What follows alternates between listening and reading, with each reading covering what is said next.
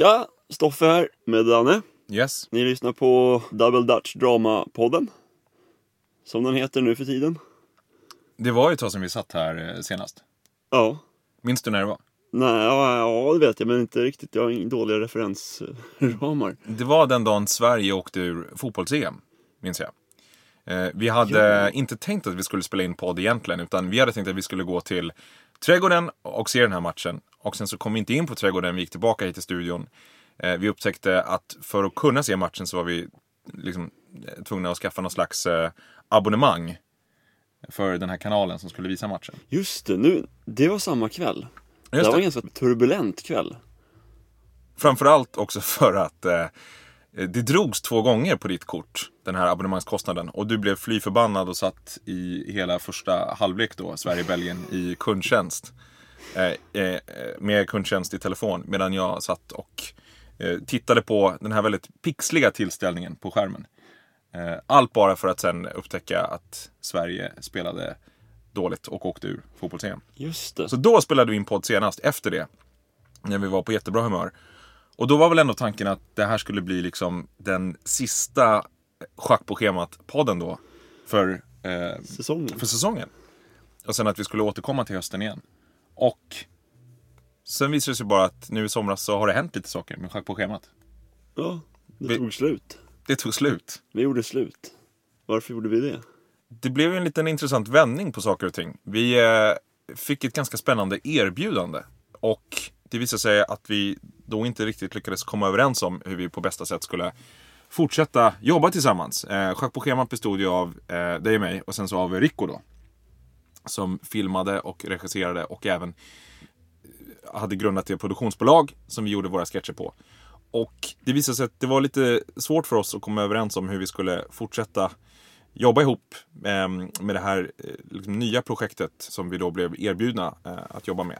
Så att då bestämde vi oss för att gå skilda vägar. Och inte fullt så dramatiskt som det kanske låter. Vi är fortfarande kompisar och så. Men från och med nu så kommer du och jag fortsätta under namnet Double Dutch Drama. Precis. Och det känns ju faktiskt jävligt kul nu ändå. Verkligen. Och tanken är att den här podden som ni har hittat till, vilket vi är väldigt glada för, den kommer att släppas en gång i veckan, precis som tidigare Schack på schemat-podden. Och målet är väl precis som med förra podden att den ska handla om våra sketcher. Alltså vi ska försöka dela med oss av idéer inför sketcher, tankar kring inspelning av sketcher. Och sen eftersom vi inte gör sketcher i liksom så högt tempo så kommer det säkert handla om en hel del annat också. Allt möjligt strunt som vi ramlar över under veckans gång som vi behöver ventilera i våra hjärnor. Men jag har ändå tänkt på det att nu när vi liksom börjar om på nytt så har vi verkligen chansen att liksom, sätta en helt ny ton på vad det är vi vill göra. Lite grann som man bytte klass när man var liten och tänkte så här: nu ska jag bli den här människan som jag vill vara. Nu är vi där. Ja, just det. När gjorde man det? Var det i årskurs 6? Ja, eller? Ja, precis. Först från mellan till högstadiet och sen till gymnasiet. Sen alla andra skolor man har pluggat på. Vad hade du för idé i då årskurs 6 eller kanske inför årskurs 7 att du skulle bli för annan människa? Bara världens coolaste snubbe. Okej, fanns det någon idé om så här, hur du skulle bli världens coolaste snubbe? Ja, det gjorde du väl. Jag har alltid haft med mig att jag är kan vara lite i min egen värld och lite disträ, någonting som jag har jobbat hårt med och velat få bukt med. Det har jag aldrig lyckats med, vet jag nu i efterhand, men det låg väl högt på kurs att jag skulle vara lite mer med i matchen. Så du hade som mål inför årskurs 7 att du skulle vara lite mer på hugget? Ja, tror det. Vad var det som gjorde att du inte lyckades bli mer på hugget? Nej, jag är väl inte sån som människa bara. Jag har alltid gått i mina egna tankar väldigt mycket. Hur tänkte du när du skulle byta klass?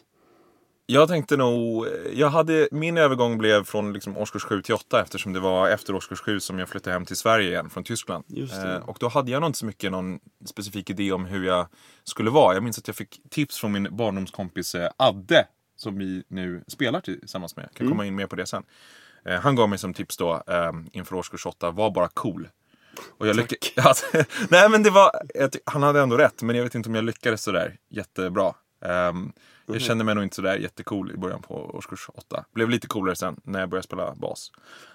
Men hur var det med svenskan liksom? När du pratade tyska i flera... Nej, svenska var lugnt. Vi hade pratat svenska hemma och så det var inget problem. Okay. Men det kanske var vissa uttryck alltså, som man då lär sig mellan det man är 9 och 13 som jag liksom fick ta i kapp. Jag minns att folk pratade väldigt mycket om att saker och ting sög. Det här suger. Mm. Och det hade jag liksom inte... det hade jag inte snappat upp under mina Tysklands år. Mm. Utan det fick jag liksom ta i kapp. Okay. Och att saker äger också. Äger och suger. Det var liksom... fett. Ja, fett fick jag ta i kapp också. Jag minns att jag ganska länge gick runt och som 14-åring och tänkte så här, men jag kan inte säga att någonting är fett. Det låter för... dumt. Ja, det låter för dumt. Och idag gör jag det. Nej, jag är 29 nu. Så att... ja... det gick åt det hållet. Ja, men då när vi har möjlighet att börja om på en ny kula så har det också slagit mig så att det är ganska svårt egentligen att riktigt så här spika vad vi har gjort för typ av humor hittills, tycker jag. Vi har ändå pendlat lite grann mellan olika stilar. Oh. Om man kan säga det så, pretton. Men det är ganska stor skillnad på liksom P3-sketcherna och statsministersketcherna. Verkligen. Nu har vi skrivit en röd tråd nu här. Ja, men exakt. Och jag vet inte riktigt vad den röda tråden kan tänkas bli. Men jag insåg att jag vet heller inte riktigt vad liksom humor är för någonting. Det är ju en väldigt stor fråga egentligen. Varför saker och ting blir kul. Och någonstans känns det som att man måste ju bena ut det innan man kan bestämma sig för vad man vill ha för inriktning på saker och ting. Eller så är det inte så. Man skulle också kunna säga att... det har ju gått bra hittills. Vi har ju bara kört på i blindo. Vi är ju kul. Men det är också lite synd att köra på i blindo, tänker jag.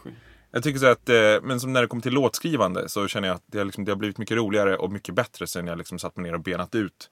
I och för sig kanske inte riktigt den här stora frågan, vad är musik för någonting? Men åtminstone, varför låter olika genrer som de gör? Just det. Det har man ändå spenderat mycket tid på, att tänka över toner och intervaller och rytmer och sånt. Ja, men exakt. Det har jag inte gjort när det kommer till sketchskrivande och skådespelande på samma sätt. Och därför tänkte jag som ett första steg då att jag inför den här första nya podden skulle läsa på lite grann om humor på Wikipedia. Har du? Och jag snubblade över... Jag fick inte ta del av. Nej, men det får du nu tillsammans med alla andra. Aha. Jag har snubblat över en teori som heter Benign Violation Theory som ska förklara varför någonting blir roligt. Alltså... fritt översatt så, teorin om den godartade överträdelsen. Okay. Låter ganska fint. Ja, verkligen. Mm. Och det är då en forskare i USA som heter Peter McGraw som har lanserat den ihop med en kollega. Och definitionen då, också fritt översatt, är: humor uppstår endast när något verkar fel, oroande eller hotfullt, men samtidigt okej, acceptabelt eller säkert. Märker det sen, tycker du? Ja. För han tar det som ett exempel att en sån situation, det skulle kunna vara när man blir kittlad. Ja. Och då menar han på då att det, liksom, överträdelsen, eller det hotfulla, det är då att det liksom ändå rör sig om någon form av attack. Ja. Men den uppfattas inte som hotfull. Den är ändå acceptabel eller säker eftersom det ju är på skoj då. Ja, just det. Jag kan tycka att det är också ett ganska dåligt exempel egentligen av honom. Därför att man skrattar ju alltså, delvis som en fysisk reaktion på att man blir kittlad. Att det, ja, om man är kittlig, precis. Då, ja, rent automatiskt. Och så skulle man också kunna säga att... men om någon sprang fram och kittlade dig på tunnelbanan, en främmande gubbe, då skulle du ju inte börja skratta, då skulle du väl mer bli skrika. Rädd. Ja, precis. Precis, och det är det som är grejen då, att då är det inte en benign violation. Då är den inte längre godartad, utan nej, då är det bara en violation. Ja, precis. Och men därför blir det inte roligt. Alltså det är att det är en attack, men ändå det börjar ju snudda vid så här BDSM-sex och att man blir strypt under säkra förhållanden, typ. Ja, men det är väl inne lite grann på all form av liksom lek. Eller allting som... ja, egentligen all form av lek. BDSM det ska är väl kännas farligt, men man vet att det typ inte är det. Ja, men lite grann så. Men intressant att du tar upp BDSM. För det skulle ju då faktiskt också falla under benign violation då, skulle man kunna säga. Ja. Men det är ju inte roligt. Alltså, om man är lagd åt det hållet så kan man ju uppskatta det. Men det är ju inte humoristiskt med BDSM, antar jag. Inte ligga på golvet och skratta. Nej, då faller lite grann charmen med det, skulle jag tänka. Så att, därför vet jag inte om det är så att han menar att benign violation, att det är liksom ett nödvändigt krav för att något ska bli kul. Men det är inte liksom ett tillräckligt krav. Det krävs någonting mer för att det ska bli kul också. Annars blir det bara BDSM. Precis, eventuellt. Av allting. Men jag tycker att det som är spännande med den här teorin, det är att det ringar också in lite grann. Det skulle kunna förklara varför vissa människor tycker att en del saker är roliga. Och varför en del saker inte bara inte är roliga, utan också inte okej att skämta om. Som man ju pratar om så mycket. Och det är en ganska tråkig, jag tror vi har pratat om det innan i Schack på schemat-podden. Men det slog mig att ju större ditt, kan kalla det för benign område är, desto mer humor kommer du tycka är liksom okej och kul. Och ett exempel som slog mig då, det var när vi spelade in vår sketch Brexit. Två engelsmän som tjafsar. Så hade vi någon idé, det är en sekvens där du och jag, vi står på en fotbollsplan. Och sen så skjuter du en boll argt mot ett mål. Och då hade vi någon slags idé om i början att bara för att visa liksom att vi var ännu mer hänsynslösa, så skulle någons gravida flickvän stå i målet och bli skjuten på. Just det. Och vi insåg ju direkt att det här blir inte kul, det är ju bara hemskt. Ja. Men det finns ju säkert någon sjuk jävel som hade tyckt det hade varit jättekul, som har ett så stort liksom benign område. Det känns som inte det bästa uttrycket här, benign område, men jag hoppas alla förstår vad jag menar. Alltså som har en idé om att det är tillräckligt godartat för att det då ska bli kul. Och därför kan man ju liksom tänka att det finns humor för alla. Sen ser det upp till skaparen att bestämma sig för vilken publik man vill rikta sig till. Ja, men lite grann så. Och det slog mig också att det finns exempel på framgångsrika humorserier eller filmer där det känns som att de ligger liksom ganska tätt i sin definition av vad som då anses vara benign. Men där det finns en så här fin skillnad som gör att vissa tycker att det ena är jättekul och det andra inte är okej. Så man hela tiden gränsar till att det inte är okej längre. Exakt. Och det som slog mig, det var brittiska, eller för den delen amerikanska, serien The Office. Ja. Och Killinggängets film Torsk på Tallinn. För jag vet vissa som tycker att The Office är jättekul, medan Torsk på Tallinn känns liksom inte kul, för tragisk. Och båda de här filmerna, eller serierna, är ju liksom fake-dokumentärer. Det handlar om i princip samma sak. Det handlar om personer som inte riktigt vet hur de ska bete sig. Och bete sig socialt missanpassat. Mm. Och i fallet med The Office så är det ändå, antar jag också, anledningen varför flera tycker det är kul. Därför att det ändå är lite mer godartat. Alltså det är människor som någonstans är funktionella. Men som också beter sig lite småaktigt.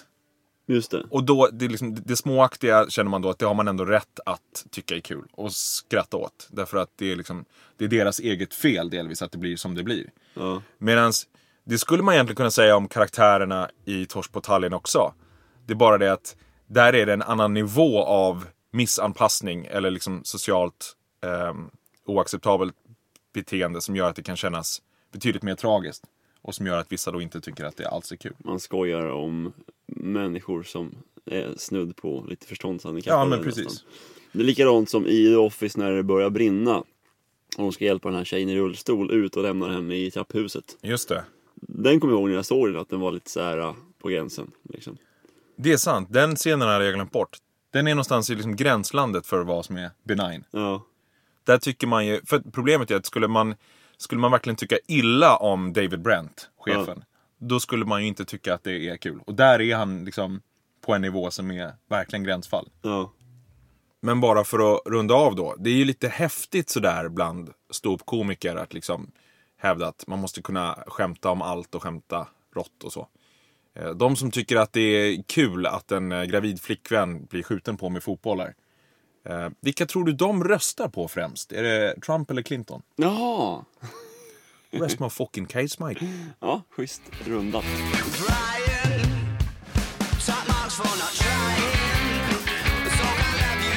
Du och jag, vi var ju på Oasis-fest i fredags. Ja!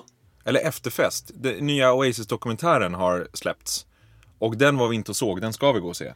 Men vi var ju på efterfesten efter. Och det var ju intressant för mig att kanske för första gången se människor som ville vara Liam Gallagher ännu mer än vad du vill vara Liam Gallagher. Ja, jag blev fan lite förbryllad. De här går ju in för det på riktigt liksom. Kan du beskriva, hur ser en person ut som vill se ut som Liam Gallagher? Eller vad är Liam Gallagher-looken? Ja, det är ju att man har lugg och sen långt hår på sidorna av huvudet. Och sen har man en viss hållning. Går väldigt mycket med från höften och neråt och inte så mycket med över kroppen. Vi stod ju och drack bärs någonstans i folkvimlet och så sa du, kolla där är ju dina Liam-polare. Och jag blev jätteglad. Och så gick du och pratade med dem? Ja, så stövlade jag fram där och började gaffla. De var ju assköna. Så de hade ju inte hans mentalitet. Jag blev inte ombedd att dra åt helvete liksom. Så att, men det var skitkul att träffa på människor som... Jag trodde att Oasis-fansen var ett utdött släkte. Liksom. Det var de inte alls. Det finns uppenbarligen några kvar och de sticker ju verkligen ut. Jag tänker på att ha en sån frisyr som flera av dem hade. Det är ju inte en tatuering i ansiktet, men det är ju...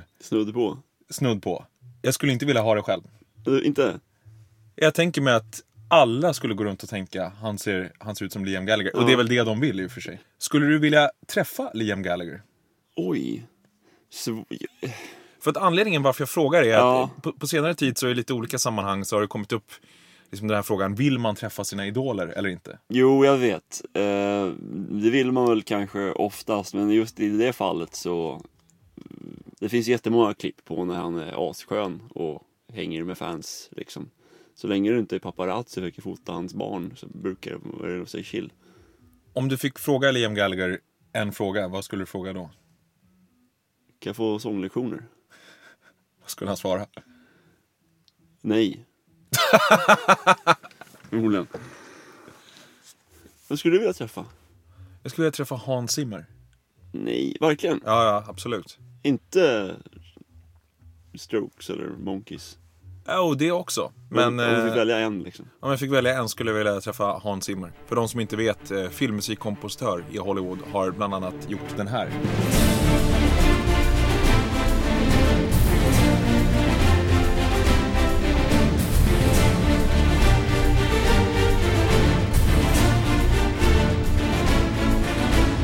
Och jag skulle vilja liksom sitta ner med honom och prata om musikpsykologi. En hel kväll. Musikpsykologi? Ja, men här, varför låter alla dina feta teman som sjömansvisor med fet symfoniorkester?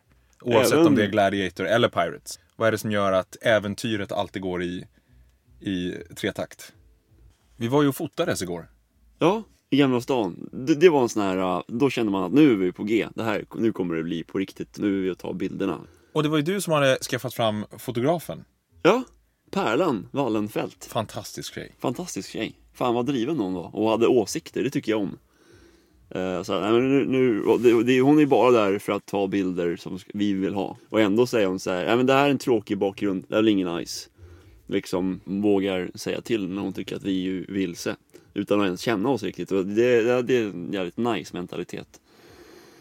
Du träffade ju Pärlan. Ja, på Greasy Spoon. När du satt och lekte Liam Gallagher. Jag satt och lekte Liam Gallagher.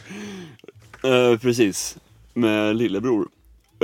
Vi sitter där vid ett bord och så vi börjar käka. Och så kommer in två tjejer. Och så sätter sig bredvid oss. Och vi pratar lite snabbt med dem. Och sen gör vi inte det någon mer. Sen går här Pärlans kompis iväg på toaletten tror jag. Det är då jag noterar att Pärlan har en kamera med sig. Då kommenterar jag det. Och så berättar hon att hon är fotograf och brukar på fotoband. Och då kommer jag på att såna här människor ska man ju ha i sin katalog. Så då... Du är ju väldigt bra på att lägga till såna människor i din katalog. Du har ju haffat en cellist på en pendeltågsperrong. Ja, just det. Norskan. Ja, okej, det var hon. Precis, det stämmer. Tänker du alltid den här personen skulle kunna jobba med i framtiden? Eller är det bara att de ser trevliga ut och det liksom faller sig naturligt att prata med dem eftersom de har något föremål med sig som liksom öppnar upp för konversation? I Pärlans fall så var det väl att hon satt där och såg trevlig ut. Och att hon plötsligt blev lämnad ensam av sin kompis som skulle på muggen. Och ja, vi bara började prata. Och så hade hon en kamera. Och så var jag nyfiken. Och sen när hon sa att hon var fotograf så insåg jag väl att kan inte vi byta uppgifter, för jag kan ju behöva en fotograf någon gång liksom. I stylistens fall så var jag just då, jag höll på med det här stråkarret och behövde stråkmänniskor. Och så gick hon där med sin cello. Så då gick jag fram och bara, är det där en cello? Ja, just det. Jag behöver en cellist. Och så fick jag hennes uppgifter. Och då infinner sig frågan, hörs den här cellon på din EP som kommer släppas alldeles snart? Nej, det gör den inte.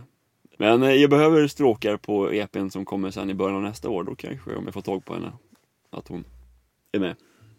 Nu är det ju inte långt kvar tills det äntligen är dags för det episka släppet av din EP. 28 oktober. Vi har ju pratat i Schack på schemat-podden lite då och då om den. Men du... Det har vi också pratat om förut, tror jag. Att vi satt på, uppe på ovanför Bosbacke och pratade om, gjorde upp en plan för hur jag skulle gå tillväga för att släppa den i 1 mars. För drygt ett år sedan. Och nu är det inte mars längre. Du drog över med 7 månader. Bara. Ja. Du har ju jobbat med flera låtar under många års tid. Ja. Och liksom försökt att slipa och få till det liksom. Och nu äntligen är det dags för släppet utav den här EPn. Plus då en release-spelning den 15 november. Där du är med. Där jag är med på bas. Och kör. Och kör. Och där våran numera gemensamma kompis Andreas trummar. Samma Adde som sa att det var cool. Inför årskurs 8, ja. Det här kommer ju bli hur kul som helst. Verkligen. Den 15 november på Southside. Cavern. Sinkenstam i Stockholm. Tänk om några lyssnare kommer och tittar. Det vore ju fantastiskt kul. Du heter ju The Stoof. Ja. Som artistnamn. Och vad kommer EPn heta? Den kommer finnas på Spotify, antar jag. Ja, och iTunes. Jag har gjort en artistsida nu som heter The Stoof på Facebook. Där kommer jag väl posta allting. Vad är det för genre på The Stoof, skulle du säga? Det är ju grava britpop-influenser såklart. Det är så lite punkigt ibland liksom. Jag tror det var också du som sa att det var lite Green Day-bag ibland, typ. Jag älskar att jag inte har någon aning, utan jag bara hänvisar till vad andra har sagt. Så är det lite grann. Men den 28 oktober finns alltså EPn på Spotify, The Stoof Road 2. Och den 15 november så är det release-spelning. Kostar det någonting att gå in, tror du? Nej, det kommer inte kosta. Det är alltså gratis att komma och se The Stoof. Ja, och Thomas Brink ska vara med och lira också. Thomas Brink, inte med mig, men han det. Skulle köra innan mig. För vi hinner bara repa ihop 5 låtar, tror jag. Då blir det en cover. Och då kände jag att det var lite. Så då ringde jag till Thomas Brink som är en skitbra artist. Stor förebild. Och han kommer och lirar före mig. Det här låter som ett måste. Om man inte står på scen som du och jag gör, då borde man stå i publiken och se detta hända. Det är det enda som är tråkigt med den här spelningen, att jag inte kan titta på den själv.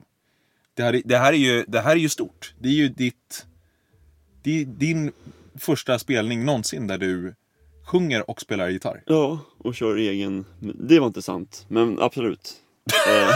Det var inte sant. Jag har ju spelat mina låtar på trummor förut, live. Men ja, kom jag på. Ja, men vi ser väldigt mycket fram emot det. Vad tror du? Ska vi runda av med någon...